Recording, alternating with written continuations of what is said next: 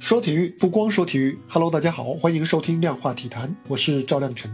这一期我们来聊聊今天正式官宣回归中超的吴磊。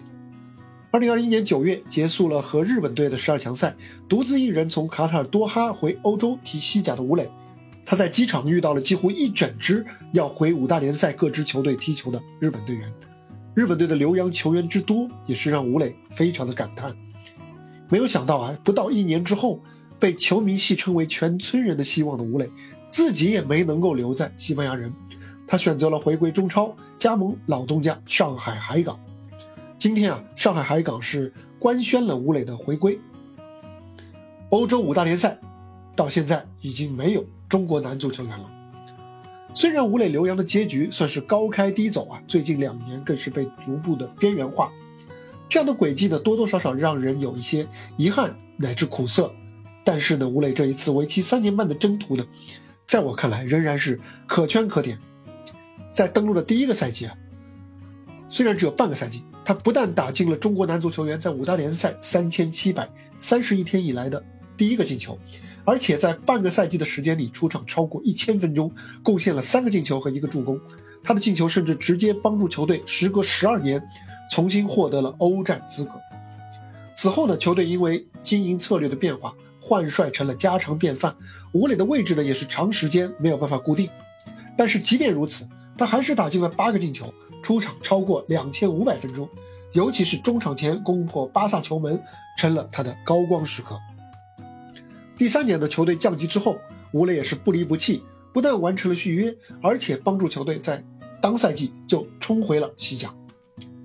虽然此后吴磊的出场机会是越来越少，但是他依然配得上西班牙人球迷的尊重，而他的足球能力呢，也是得到了相当程度的验证和提升，更别说他的敬业精神了。过去3年半，他为西班牙人出场126次，贡献了16个进球和6次助攻，并且在西甲、西乙、国王杯和欧战正赛上都有斩获。吴磊最近2年的机会是明显减少，我觉得他自己的实力因素当然是一部分，因为他相对来说还是比较欠缺对抗能力。但是呢，更重要的是，我觉得球队的经营策略不足以支撑打进欧联杯之后的双线作战，这个成为了吴磊留洋生涯的一个分水岭。西班牙人当年是踏入了这个西班牙球队经常遇到的双线作战陷阱，当年就有不少西甲强队都是欧冠打着打着就降级了。西班牙人降级之后球队一下子变成了班霸级别，虽然看起来好像他们的实力变成了联赛的顶级，但是呢，这也反过来导致吴磊的技术特点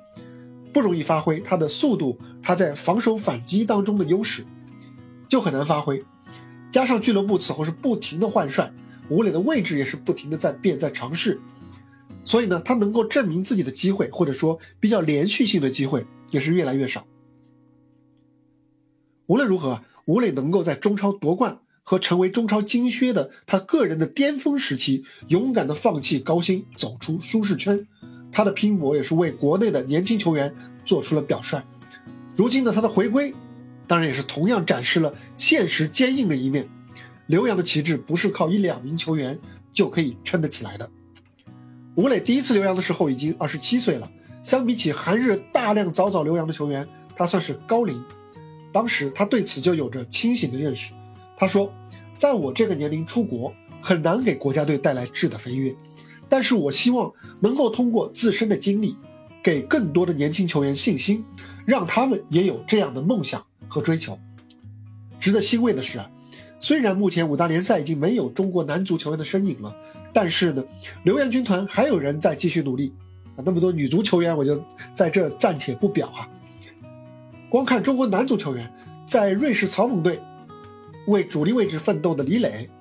是其中唯一一位成年队的国脚，而在西乙的萨瓦德尔、德甲的拜仁和云达不莱梅，还有英超的狼队，这些球队的梯队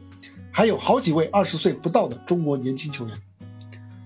吴磊这3年的足迹虽然算不上成功，但是也绝对不乏亮点，相信这些亮点会串珠成线，在未来持续的给后来者以指引和勇气。而已经在欧洲的年轻人会继续打拼他们在欧洲足坛的地位，而像戴伟俊、像朱晨杰这样优秀的球员，未来也完全有机会走出去。这3年半啊，虽然起起伏伏，但是吴磊终究也算完成了他自己职业生涯规划当中的多个目标。毕竟啊，没有尝试才是最大的遗憾。更加重要的是，吴磊是以一己之力桥接起了中国男足球员留洋的寒冬时代，没有让留洋的历史出现大片的空白。所以相信在不久的未来，5大联赛一定还会重新出现中国男足球员的身影。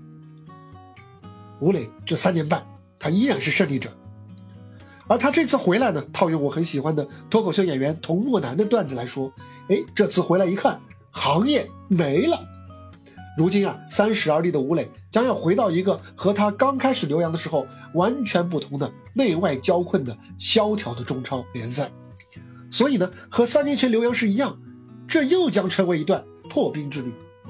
作为中国男足的代表人物，吴磊责无旁贷，他的新使命才刚刚开始。好了，这就是本期量化体坛的全部内容。对于吴磊回归中超，他未来的前景